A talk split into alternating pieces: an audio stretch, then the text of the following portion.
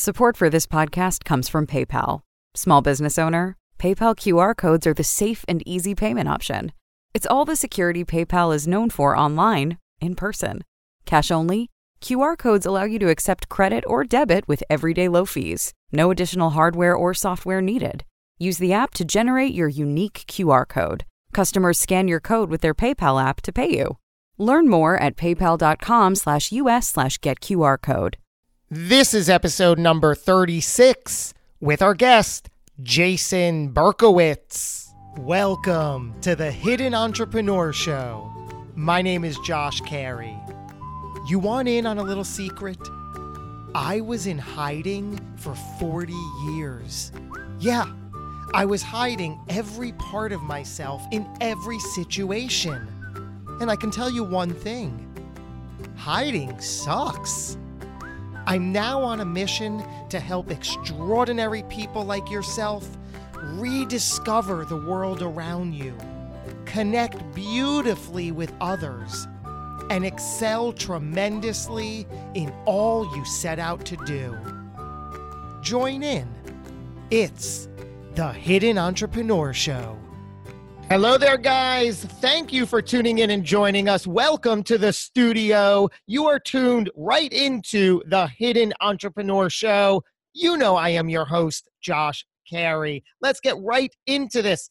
My guest today is the founder and C E O of Break the Web, Incorporated, which is a digital marketing and search engine optimization company. That's S E O to you and me, with more than ten years of experience. Now, what I love most about this is that I spent a very similar amount of time in the exact same industry doing much of the same thing for clients. So I get it. I like it. I appreciate it. We have plenty to talk about, including improving your reputation and visibility online, managing a big team, and picking yourself up after a failed business.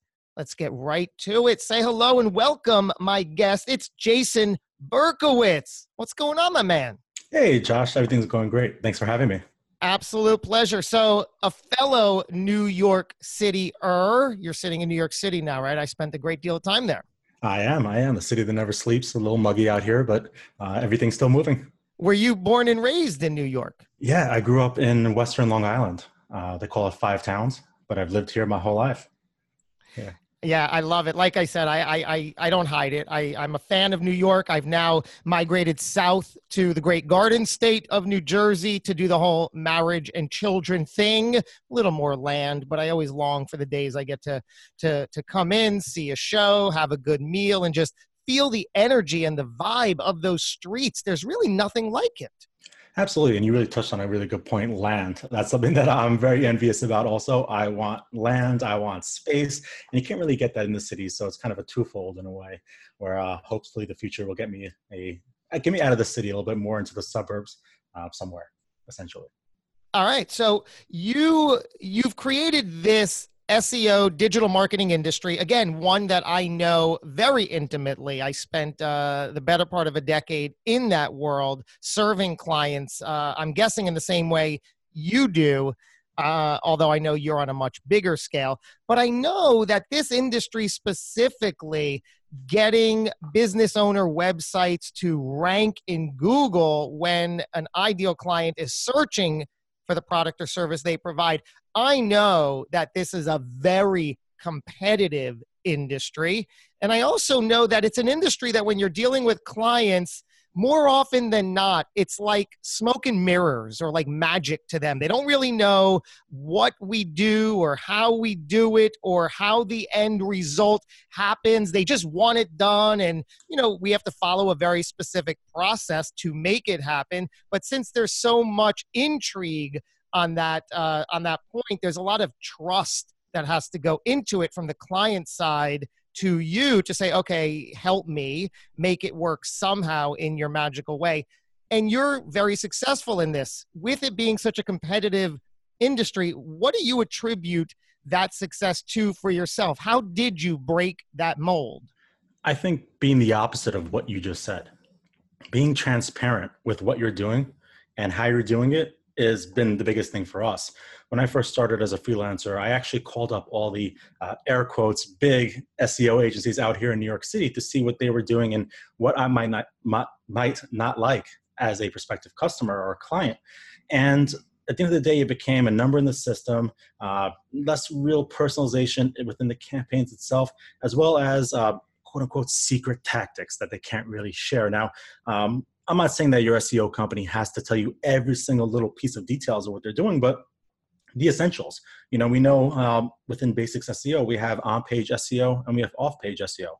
On-page S E O is everything taking place on your website. So you should definitely be aware of what's going on within your website. If they need to make any changes, um, you should be in the loop with that one hundred percent. And off-page S E O really consists of what we call backlinks, sending trust signals, relevant trust signals from around the web to your website. And that's how Google recognizes your website as trust, as trustworthy. And if a company doesn't want to share the backlinks with you, or they want to, don't want to explain the process of what they're doing, it might be questionable, especially because um, backlink building could run the risk as well if they go for a certain type of quality that isn't respectable.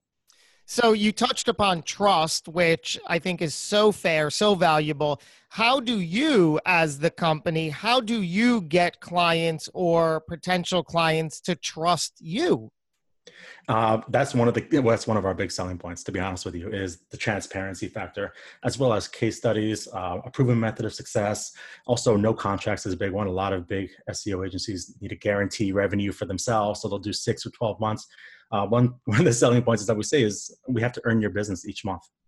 So with that being said, if you're not seeing results after six or seven months and you're investing a lot of money and that R O I isn't there, then I wouldn't blame you if you look at, if you have to take a second look at what we're doing as an agency. So um, those are the biggest things, is that uh, showcasing what we can do, how we've done it, testimonials, case studies, um, explaining that we are a transparency agency. You get access to everything that we're doing, whether it's uh, seeing all the data in real time with analytics and rankings, as well as backlinks we're actively producing for you. Uh, you get access to all of that. So that's been our greatest asset in establishing trust with our prospective client. You've worked with some pretty big names. How many people are on your team right now? I believe as of now, we have slightly over ten, maybe eleven or twelve, uh, but ten full-time, one hundred percent that are uh, helping with the execution processes and pretty much everything under the hood. How do you stay on the top of your game? Um, that's the hardest thing. Probably um, since for me as the business owner, uh, I've set a lot of accountability for myself. Meaning that if we're not, if we're hitting a stall point, it's likely my fault.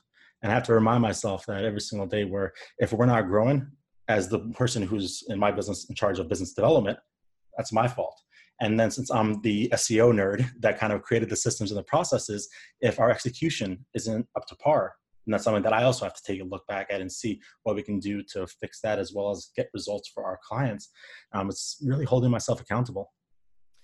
That's so impressive, because I, I fully agree that um, you, you use the F word, which I know people sort of cringe at, fault. It's like, you know, yeah. Somebody wants, oh, no, no, it's not my fault. It's his fault. He didn't do it. Why am I taking the blame? Well, it's actually powerful and in your benefit to own it, to take the fault and to move on and say, okay, this is my doing, my being, which means I can now change it, instead of making what the opposite is an excuse and saying, oh, well, if he didn't do that, this wouldn't have happened. Well, forget that. Take ownership, take responsibility, and that's what you're doing, right? Oh, one hundred percent. I think a lot of people like to make excuses. I think they call it in psychology attribution theory, where you fail to take accountability for your, for things happening around you, where it's easy to, like you said, to put the blame on somebody else or something else that may be technically within your control, but you like to say, just because something didn't work out, oh, it's this reason why this happened. It's this reason, as opposed to saying, I just didn't do it right, or I didn't work hard enough, or I didn't want it hard enough. Um, one hundred percent. Why do you skydive? uh, because I'm crazy. No, um, it's actually something, I was actually working out this morning, and I was speaking to a guy in the gym that I work out with, and he asked me the same thing, because we had a conversation about two weeks ago that I skydive. He said that he wanted to do a tandem. I said, okay, I'm driving up in two weeks. Let's go. And I had a realization about a year ago that uh, we were in Arizona on a Lake Havasu, and everyone was jumping off this cliff. And I jumped off, I uh, went, climbed to the top of the cliff into the water, and I was looking down. I'm like, why am I nervous? Why am I scared? ten years ago, I would have done it in a heartbeat. And obviously when we get older, we tend to grow more fear in life and fear in things. And I loved skydiving to begin with. I did about six or seven tandems beforehand where I'm attached to somebody else. And I realized that if I'm loving this so much, I'm wasting my money doing these tandems. I might as well get my own license. And then, um, yeah, I just want to eliminate fear, add some excitement to life. You know, I sit at a desk all day and then fly through the skies at night. Well, not technically at night, but um, that's really the big reason. And it's probably been like my most favorite hobby I've ever done. It's absolutely nuts, insane, exhilarating, euphoric, uh, exciting, uh, every synonym under the sun. I love that you said, uh, as we get older, we accumulate more fear. I can attest to that. It took me four decades to accumulate all the fear apparently I can handle. And then I said, enough's enough. And then just started working day by day, slowly but surely, to unravel all of that gunk, that fear, and say, I got to release all this, which it's exhausting to accumulate all that. And I'd like to hear about how, how, how why you think that as we get older, we accumulate more fear when perhaps it should be the opposite. To be honest with you, I think it's maturity. We're more mature in the way of we, we think about things. Jumping off a cliff into water may uh, have a higher probability of injury if we hit a rock going down, if we land on our back and or our belly, belly flop. We start thinking about these things more, which allow us to get inside of our own head and be our own worst enemy. Um, that's just my example. But um, I think we're able to see things more clearly from all angles and see that um, that fear is what's controlling us because we're seeing things more clearly. So in my example, again, jumping off a cliff, uh, it's scary because, yeah, at the end of the day, I can swim, but it might hurt. I might hit a rock. I might break an ankle. Um, I might land upside down, whatever it is. That fear was causing me from making that initial jump. I did jump. Uh, it was an awkward jump. But um, yeah, that's that's what I think. How many years ago did you first jump out of a plane? two thousand eight, when I was eighteen. Oh, wow. So ten years ago. Have you ever jumped? No, not, not yet. Although I've, I've always, you know, I, I've gone through phases. At, at points in my life, I thought, no, no way. But then somewhat recently, I thought, you know what, given the right time, given the right opportunity, I think that it's gotta be. I think that it's something I will do and should do, certainly at some point be time, be, before my time here is, is over. But what's interesting is next week, I'm actually going to Vegas for some business, and at the Stratosphere Hotel, they have a variety of thrill ride experiences, as they call it, experiences. And I've been to Vegas a handful of times before, always avoided this. And now this year I've said, you know what?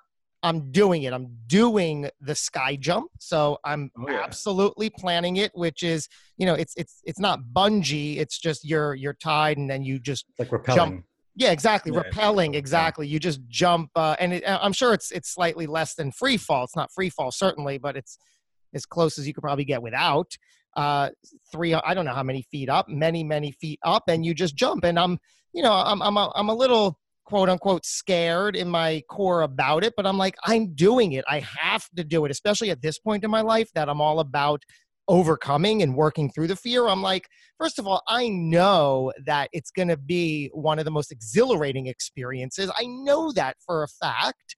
So it's interesting to just sit and say, well, then what am I scared of? Yeah. You follow, follow that three second rule. Uh, I think with any life decision, you know, if, Once you, for example, jumping out of the stratosphere, once you have that clear to go for it, if you wait more than three seconds, you're getting in your own head and you're thinking, overthinking it. They say, go, just go, just, just do it. Don't overthink it. Um, that's a rule that applies to anything in life. Jumping out of a plane, making a business decision, speaking to somebody, uh, speaking to a girl or a guy at the bar, or whatever it is, uh, follow that three second rule. Don't get inside your own head. And I think you will absolutely love it, as you said. Yeah. And, and that's, that's applicable to, like you said, every single thing we do in life. We have all of these in our head, these things that we're going to tell ourselves. And ninety-nine point nine percent of the time, those things never show up as we even thought. In fact, the opposite does. And it's a great big win. When you were eighteen and you first went up in that plane, what were the sur- surrounding circumstances? What brought you to that plane at that point? Um, I've always been a wannabe extreme extreme sporty guy. You know, I've always done scuba diving since I was in my low teens. I was, it's not as extreme because it's a bit more actually chilled and relaxed, but it's out of the ordinary. uh, snowboarding, skiing, and all different water sports. So um, that was something that everyone talked about as being one of the most awesome th- experiences in life. And, you know, it's really safe when you're attached to somebody else who knows what they're doing, has made thousands of jumps. So why not give it a go? That's what my logic was. Again, a bigger risk taker than I was a year ago. So, so you went up some nerves, I guess? Oh, yeah. Oh, yeah. But I was also excited. You know, um, I talked about, I remember a little bit after that, I used to always talk about that feeling of just hanging outside of the plane, getting ready to jump. And I'm waiting for the instructor literally to pull his weight into me so we can fall forward. And just that feeling of that wind in your face, looking down and being so high up. It's like what you see in a plane, but there is no window. There is no barrier. It's right there.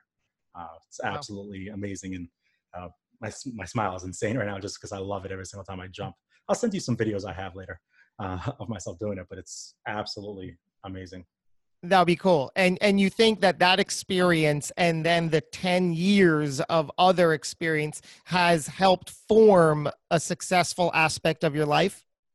Absolutely. I think it ties into being a risk taker. Any entrepreneur that uh, goes on that journey is essentially a risk taker. They're leaving something that's comfortable. They're leaving something that's steady, whether it's a job, whether it's um, an environment.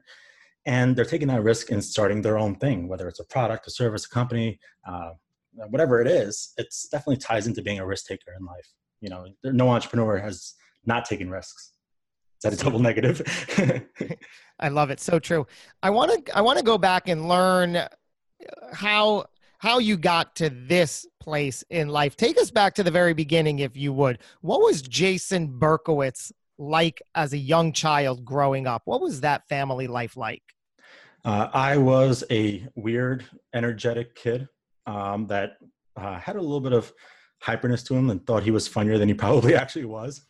So um, I was that kid, and I always wanted to make people smile, make people laugh. Um, always had a weird uh, tech side of me. I always loved new technology, reading things online, getting those magazines, and just watching the world literally change as I was young in terms of new technology. I remember when Garmin first came out with their G P S, that thing was ginormous, but it was the coolest thing because you can have a G P S in your car now that tells you exactly where to go. Just throw it on your dashboard. Hopefully those weighted pads keep it down, and it was the coolest thing. It's an awesome memory. But yeah, that was that was me, just being weird. Played a lot of video games, um, tried working out a little bit to kind of fight bullying. Uh, eventually, these kids that were bullying me became my friends later on. So um, yeah, what, that was. What kind of bullying was it? I think just because my, I was really super hyper. Hyper, it's an, I'm an easy target. Um, so I was silly and hyper. It's easy for somebody or a group of friends to pick on somebody who's putting themselves out there in terms of like, okay, this guy's stupid, or this guy's an idiot, whatever it is. So um, you look back at it now and it really like, yeah, if somebody called me stupid now, it's whatever, it's no big deal. When you're a kid, you know, it really hits home a little bit. Um, so yeah, to kind of toughen up, I started working out at a young age and exercising. And um, and then years later, my friends used to have a joke, you know, uh, Jason started working out to beat up all of us because we were bullying him, but then his plan backfired because he's friends with all of us now. Uh, but it was all in good fun. Um, just teens being teens and bantering with each other, but yeah. As a young child, was it a very uh, typical household? Um, I grew up pretty orthodox in the Jewish community. I went to a private Jewish school growing up. Um, I am a child of divorce, so I did grow up with my single mother and my two other siblings. So is it typical? If I don't think it's definitely not typical, but it's also um, nowadays a bit more common, uh, unfortunately. But yeah, older brother, older sister, a um, couple years older than me. Both, you know, very close with me and whole family. We try to be as close as we can. And what was the big, um, what was it like growing up then with a, with a single mom in that, in that scenario? Uh, didn't mean that we had all the means we wanted and everything we wanted. Um, there were days where the fridge was pretty empty. Um, we did go hungry. I remember going to school sometimes and I used to try to cop people's leftovers from the hot lunch the school provided. Yeah. And then um, on the other hand, I remember getting a job when I was really young. At thirteen, I used to work uh, Thursdays and Fridays after school at a local deli, cooking barbecue chickens in the back and then cutting in into fourths and eighths. Yeah. So you you said you you would go hungry. That's that's incredible. Did your was there I'm any starving, but um, I definitely had a little bit of room in my stomach. Was there any dialogue around it in your family? Did anybody talk about this, or was it just sort of unspoken? At the time, it was unspoken. Um, now, uh, we kind of look back and smile at it, thankfully. Uh, my whole family, my mother, my siblings, they're all doing well for themselves. They're all living comfortable lifestyles. So it's something we can look at and, and smile about.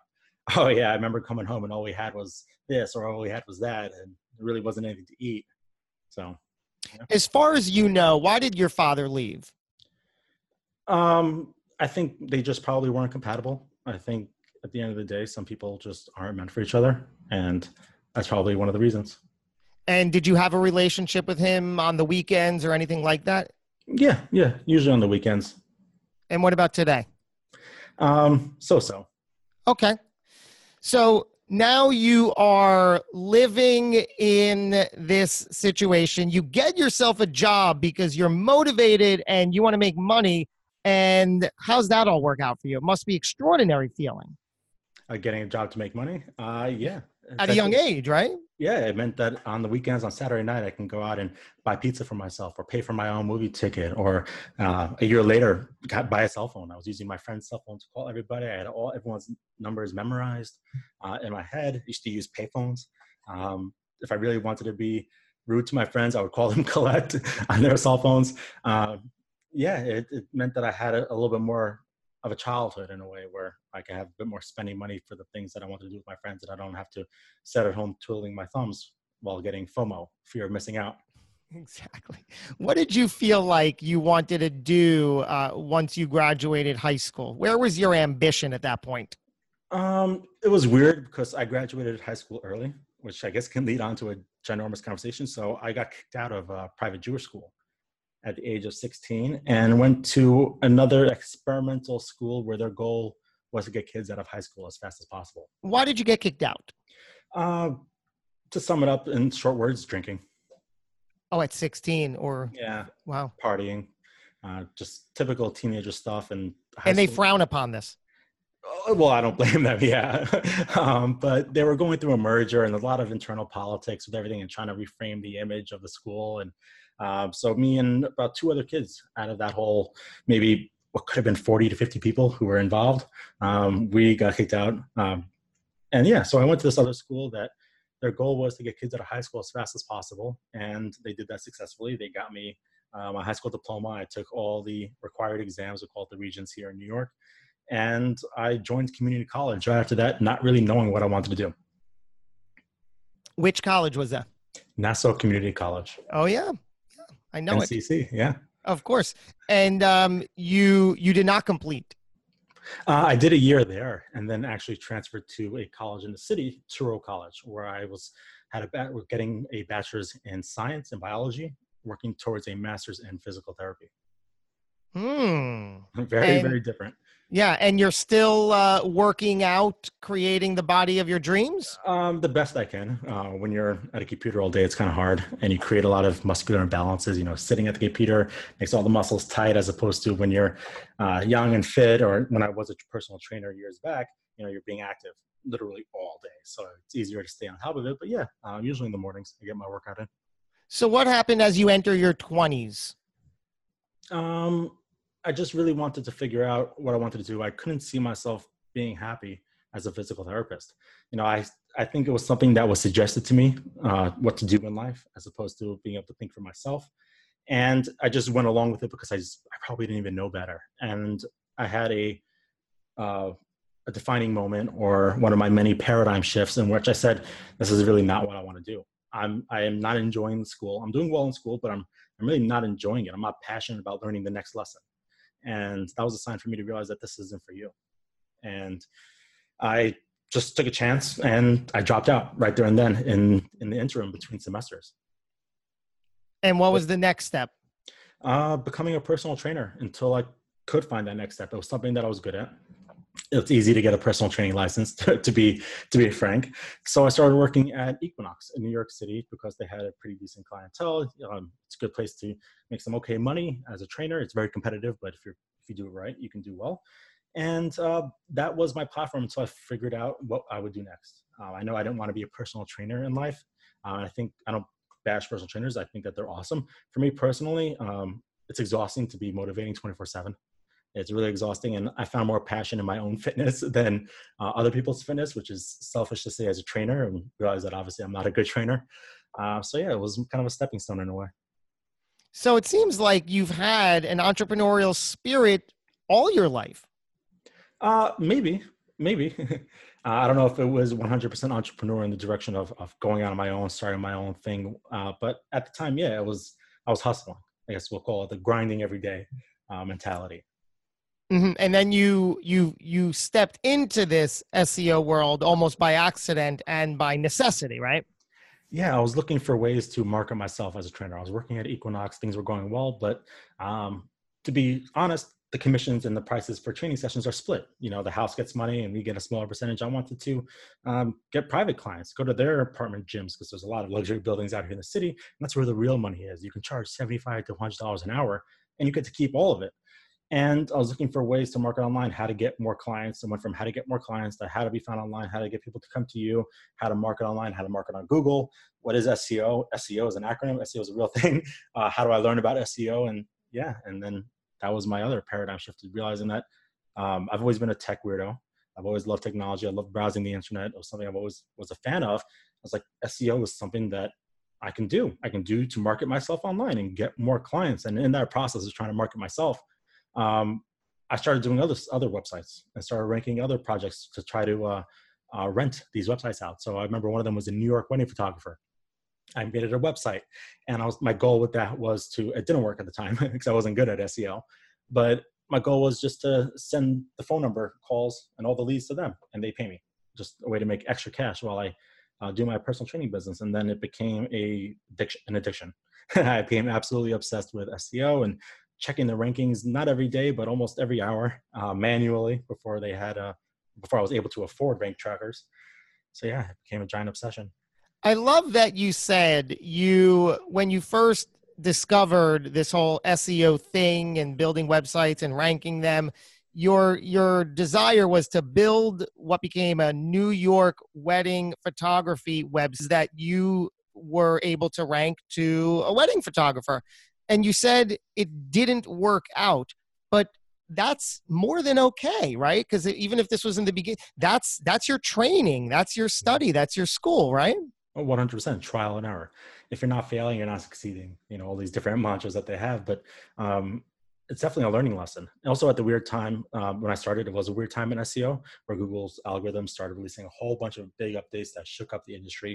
Uh, they call them Google Panda at the time, and everything that was working at the time stopped working a couple months after I started. So kind of had to start from scratch and relearn. But um, yeah, I think failing definitely gained experience. You know what didn't work, and then you can work towards what does work. And then once you start seeing a process of what does work, continue repeating it until you formulate your own, I guess, process or framework to replicate.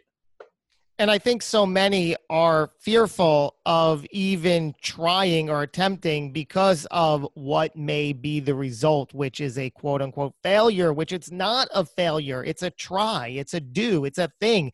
It has a lesson, right? Your, your New York wedding photography process website, I'm sure, had a massive lesson in that. You have the experience now. You learned something, and, and you can move forward from that. And it took me years and years to realize that, like you said, you have to fail in order to succeed, and you hear it all the time, but how often do we put it into play? one hundred percent. You know, I'm able to use, and I still today, even when we have a new client, those initial checks that I should have done be, behind that uh, photography website, the initial works, executions I should have done uh, are still resonate with me every single day today to make sure that uh, don't forget this piece. Don't forget this piece. Don't forget this piece, because you know what happens. What happens is nothing. Nothing happens if you uh, don't do those. So yeah, it's definitely a learning lesson, but also created a habit to make me more aware of what I do in the future.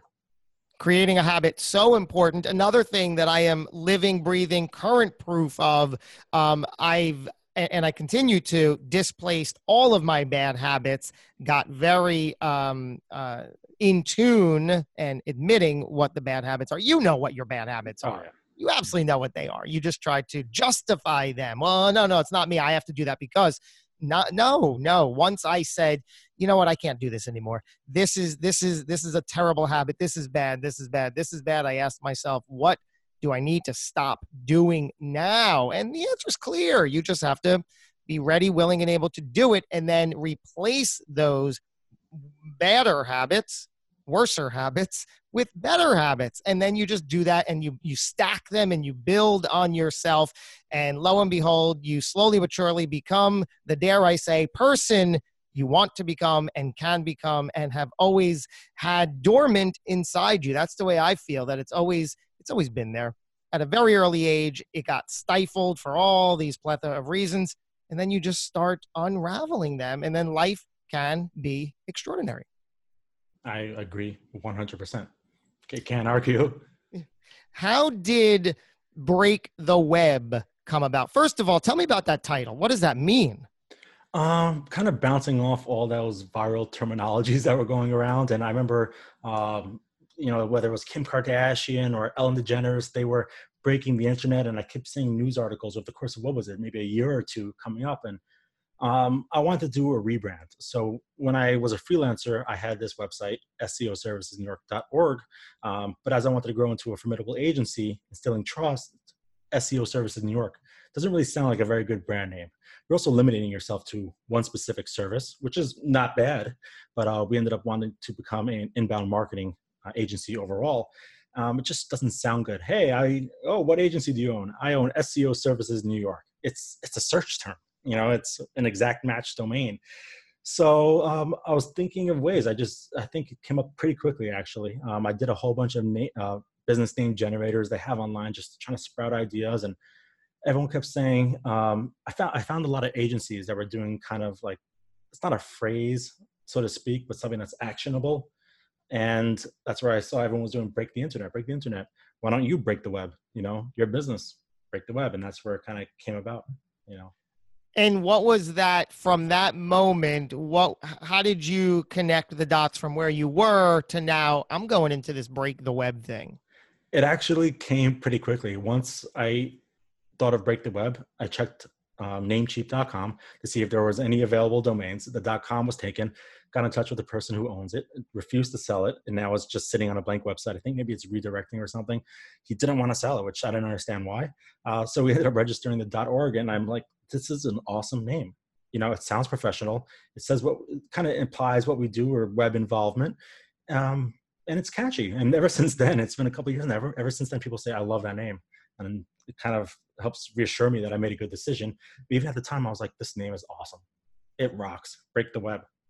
You know, I, I love what you said about what, what you're saying there is you trusted your intuition, you trusted your gut. And I've learned for, for a long time, really, to just trust my gut, trust my intuition.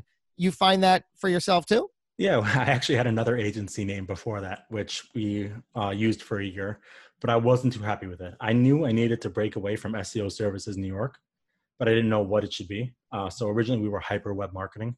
But again, that's also, you know, it's like nineties, you know, it's like late nineties, early two thousands type name, you know, had hyper speed. So yeah, I just had that in the meantime, because I knew I wanted to do something a little bit different. I couldn't be S E O Services New York. And um, I kind of stalled on that new business name for quite a while. And then I would say mid to late twenty seventeen was when I said, okay, we got to uh, switch this up. So a couple of years on S E O Services New York, about a year and a half to two years on Hyperweb Marketing. I said, listen, if you want to attract higher, better clients, if you want to grow your business, if you want to attract talent, you know, that's the idea is, you know, our talent is everything, our people, our processes, our systems, everything. And who wants to work for Hyper Web Marketing? You know, I think Break the Web is like, yeah, I work for Break the Web. And uh, we have gear, we have t-shirts and mugs, and definitely looks a lot cooler than uh, uh, Hyper Web Marketing or S E O Services New York. But yeah, having that, that assurance that I made a good decision is is awesome. You know, especially when you know you're doing something right, even in S E O, you launch a campaign that you're a bit hesitant about and it brings success. It's the most gratifying feeling. Yeah. And I'm sure, like you, I, I've heard from so many clients who come running from other agencies or S E O people that are just disastrous. Yeah. Yeah. They, a lot of, I don't blame the clients, because it's, it's, it makes sense logically to do what they've done, but they tend to go for the cheapest option. And they learn the hard way, kind of like uh, what we mentioned before about uh, you try something, doesn't work out, doesn't mean you should give up. And majority of our clients have been through that, where uh, we'll try to bid on a project for them. Uh, they may not go with us because while they loved our service, our sales process, our pipeline, the whole funnel, whatever, um, they were we weren't as competitive enough. And then a year or two goes by and they're saying, oh crap, we actually would have probably saved money if we went with the better solution to begin with. And uh, sometimes we'll re-engage conversations. They'll reach out to me. Uh, sometimes if I'm bored, I'll reach back out to them. How's your campaign going? I look at your metrics. It's not really going as well as I think you uh, were expecting. Um, would you like to talk? You know, and uh, they definitely have been screwed over, especially because agencies aren't really evolving. And Google is becoming more advanced, and uh, the tactics, the algorithms, they're becoming more advanced, and people really stick with the old school tactics, which is still surprising even nowadays. I've been saying that that line since twenty fourteen is agencies aren't evolving, but it's still true, surprisingly. Hmm. How did you get from there to these big name clients and ten plus people on your team? Well, I definitely uh, will admit that that's, um, I didn't do it alone. I seeked out mentorship from people who were doing it right. So I was able to invest in that sort of mentorship. And instead of having to go through the trials on my own and all those years of bad hardships, uh, thankfully I was financially secure in a place where I could invest in consulting by people who were doing it right. Whether it's creating S E O execution processes, standard operating procedures, whether, whether it's learning how to effectively grow an agency, how to attract talent, how to keep talent, um, how to attract ideal clients, how to keep those clients. You know, I definitely didn't do alone. And I think that's been the biggest thing, joining masterminds, uh, getting coaches and mentors in this process has been probably one of my biggest assets. And they say that every successful person has that and should have that, that every successful person has their own set of coaches and mentors. Yeah. It's like that saying, if you're the smartest person in the room, you're in the wrong room, you know? And, um, I try to bring value where I can. That's initially how I learned S E O, is I networked with some people who were doing very, a very good job at it. And I didn't have money to pay them. So I tried to offer an exchange of value. And by that, it was giving uh, exercise programs and diet programs for them and their entire family. So they knew I couldn't afford them, but my goal was to say, they're not going to coach me for free. A lot of people also, like, they ask for handouts and they say, can you please uh, teach me how to do S E O? I don't have money, but please teach this. And I feel for them, or we would feel for them, but there has to be some sort of value exchange. And it might not be marketing or S E O value, financial value, but I think it's coming down to looking at what you can provide somebody, something unique about you. And for me, um, a lot of these marketers, we can, we can honestly say most marketers aren't as fit as they could be. So that was something, especially because this guy's wife was telling him, you need to go to the gym with me in the mornings. And he's like, no, I have to open up my emails in the morning. And it was valuable for him. And his wife absolutely loved it. Uh, he loved it because he started changing his life. And I loved it because I was able to grow myself. Speaking of the mornings, what time do you get up in the morning? Five. five a.m. You do get up at five. I... I envy that. I'm working my way towards that. I used to get up, uh, you know, closer to seven, then it was inch yeah. back to six thirty. And now for the last um, while, it's six a.m., which I'm like, okay, great, six a.m. It's wonderful. I love getting up at six, but I'm aware that there's that there is that five a.m. club out there. And I'm like, my goodness, it's got to be amazing. It's definitely not amazing, especially now as the times are changing outside. I like oh, it's waking up dark when I get yeah. up at six. Oh my God. I used to, uh, not used to, a couple months ago, I was waking up at five thirty in the morning and it's breaking sun, uh, sunlight. Sunrise is coming up and it's nice. It's a good feeling. But when you wake up and it's pitch black, it's just exhausting and mentally drains you out and you're not ready for it. You may lay in bed on your phone for an extra few minutes or so. Um, but yeah, for me, waking up early meant I can get more done in a day. I think most people are wiped. I think we've developed this internal clock that when it hits like five or six o'clock, it kind of like phases you out of work mode and you're just mentally drained. You're exhausted. You need to unwind. Uh, some people can go past that, which is absolutely awesome. For me, um, my I was doing the same thing. I was waking up at seven a.m., uh, taking a lunch break or so. Uh, I have a gym in my building, so I'd go downstairs, work out for an hour, come up. But also uh, my workouts weren't as good because when I was down there working out, all I can think about was work and S E O.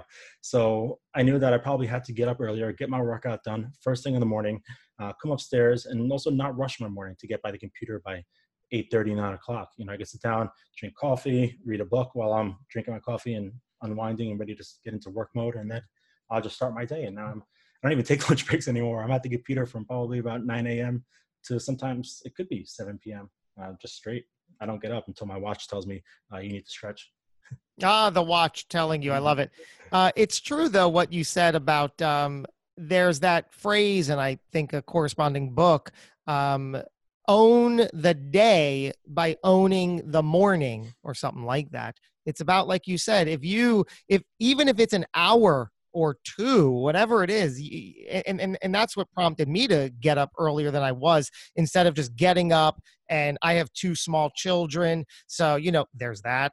Um, and, and I'm like, well, I, I can't just get up, get in the shower, rush around, get the children ready, do my thing, and then go about my business. No, even an hour prior to that, which is what I get now, at least sixty to ninety minutes Uh, if uh, of quiet time, and I own that morning, and it's my time, and I get to I get to run and exercise on the treadmill. I get to step outside for a few mm-hmm. minutes, and it's just beautiful. And then my day starts in control that way.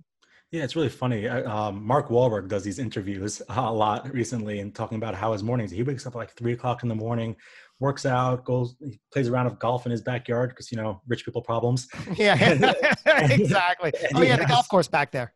Yeah, I just work down in my gym in my downstairs yeah. or in the, the the right wing of the house. Yeah. And then I go outside. I, I go home, shower, eat a little bit, play a round of golf, and then I come home at family time, you know, and um, I'm not crazy enough to do it three o'clock in the morning, but uh, like you said, it definitely gives you a little bit more time to do you, especially when you have a family. Um, you definitely need everyone. Every member of the family, even yourself, you need some time for yourself. You know, if you don't, then you're not taking care of yourself, and it's about your well-being, doing what you want to do, what's fun for you. If it's reading a book, watching, catching up on an episode of something, uh, you definitely need your time. Mm-hmm. Without excuse, without making excuses. Oh, yeah. What mantra do you live by today?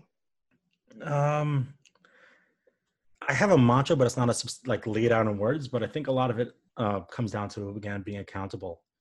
And one of the things that I tried living by was, if I'm out, even if it's a weekend, if I'm out learning something new, it's a weird day.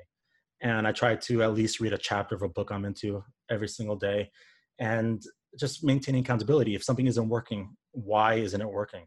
Did I skip a week of reading? Did I not listen to something my mentor told me?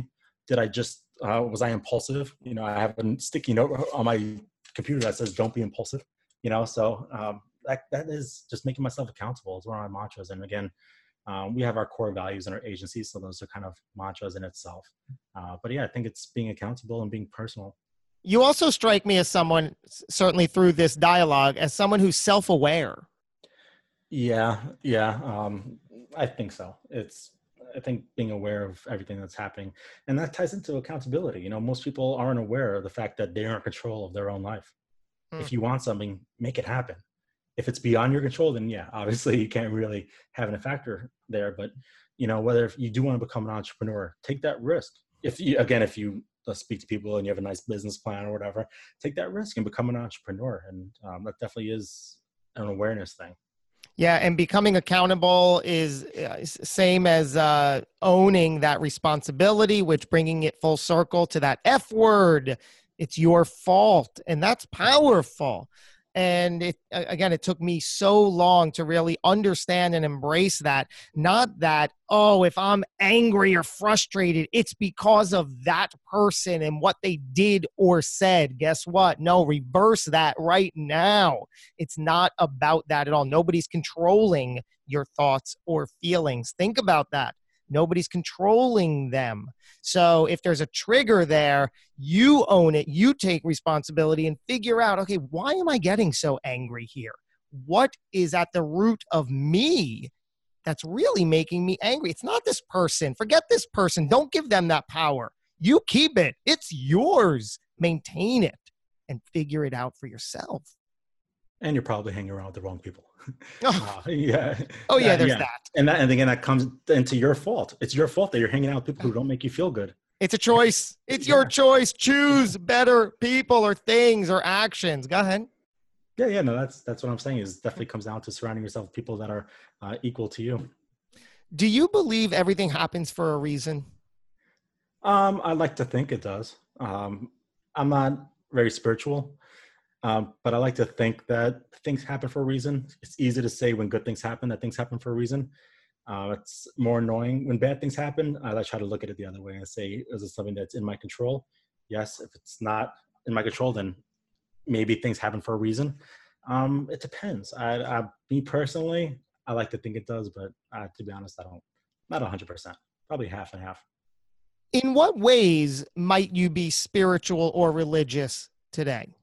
Um, not very many ways, to be honest with you. Again, um, my belief, again, it ties into uh, just being accountable for yourself. You know, no one's going to help you do what you need to do except for yourself. So that's my idea. And instead of like, you know, I know it's also like with laws of attraction and telling the universe something. Um, sometimes I do believe in that. I do have a vision board, which is kind of counterintuitive to my beliefs, but I use it in a way of not only telling the universe, but telling myself every day. So when I look at my vision board every day, seeing my goals, skydiving, for the longest time was on my vision board of, it's a picture of a guy hanging upside down and flying through the air. And I was able to take that picture off the vision board. I used pictures for my vision board. Another one was uh, dogs, because I wanted a dog, put myself in a place where I can logically have a dog, where it makes sense. I uh, have a dog. Um, everything on the sun, weight, weight loss. You know, I had a goal that I wanted to hit. I had a picture of a scale with a certain number on it. So it wasn't more so for the universe to uh, see it and provide me. It was more so to remind myself of my goals, remind myself of what I want to achieve so I don't lose track of anything. Well, then let me ask you, Jason, what do you think happens when it's all over? Uh, when it's all over, uh, maybe define it's. Our um, lives. Um, it's definitely a very controversial topic. Um, I simply don't know, to be honest with you. I'm open to interpretation. I'm not the sense that, oh, that's it, we're done. Like a battery, it goes dead. I, I just simply don't know. Is it something that I try to focus my awareness around now? No, because um, if it happens, it happens. You know, and obviously if it happens, there's nothing I can do about it. I simply don't know. It'll be interesting to see what happens, but I just don't know. And I'm open to uh, all interpretations of it, all different religions, all different things. So I'm more agnostic in that, in that regard. Very mature, open-minded answer. I appreciate it. I value it. I will leave you with this final question. Jason Berkowitz, how would you like to be remembered? Uh, helping businesses grow. That's really it. This guy helped us grow our business from A to B. That's really it. That, and for the people that are around me, probably just um, made them feel happy. Uh, you know, that I have a promo video that I recorded a while ago, but I had this line from Maya Angelou. People will forget what you said, they will forget what you did, but they'll never forget how you made them feel. So people in my personal life, and even maybe my employees or my, my relationships, um, that's probably how I would like to be remembered from a business standpoint. Just, um, I brought success to people. I helped them achieve their goals. Well, you've certainly brought success to me through this dialogue. You've made me happy through this dialogue. So, so far, so good. You are on track. And I appreciate you. I, uh, I like everything you're doing. I like everything you're about. And I want to thank you for opening up, giving us your candor dialogue, and for spending time with us today. Really cool guy. I appreciate it. I appreciate it as well, Josh. I love your energy. Uh, you're very knowledgeable. We had our chat before the recording. Um, this was actually a real pleasure to be on here. Some podcasts aren't as, as fun as others, but this one was genuinely enjoyable. And I, I love the energy you brought. You know, it allowed me to wake up a little bit from my work mode and take a break. Well, that's a win. Big, big win. I can now go and relax the rest of my day with that. Truly, I thank you. Because, you know, I always say that I'm, anytime I hear any piece of feedback from somebody, I'm all ears, because I can't assume how everything or anything I'm doing is being received. And I'm always intrigued to hear um, how it resonates, because the worst thing would be to, to, you know, assume it's landing some way and it's not. So thank you for that. Really cool. Absolutely. Thanks for having me, Josh. Absolutely. And everybody tuning in, I appreciate you. If there was something that you heard today and you are inspired to do something with that, whether it's jumping out of a plane or not, take action. Make something in your world happen, because that's the only way things get done. They do not get done staying in your head. That's where they begin, and then follow through with that. We're going to follow through with another episode close behind. Until we do, everybody out there, go get 'em. Thanks for listening to the Hidden Entrepreneur Show. Make sure to subscribe through iTunes or Google Play so you can get notified every time we publish a new episode. And we'd love to hear your thoughts with an honest review on iTunes. Finally, follow us on your favorite social media platforms to keep the conversation going with Josh Carey and today's guest. Until next time. This podcast is a part of the C-Suite Radio Network. For more top business podcasts, visit c suite radio dot com.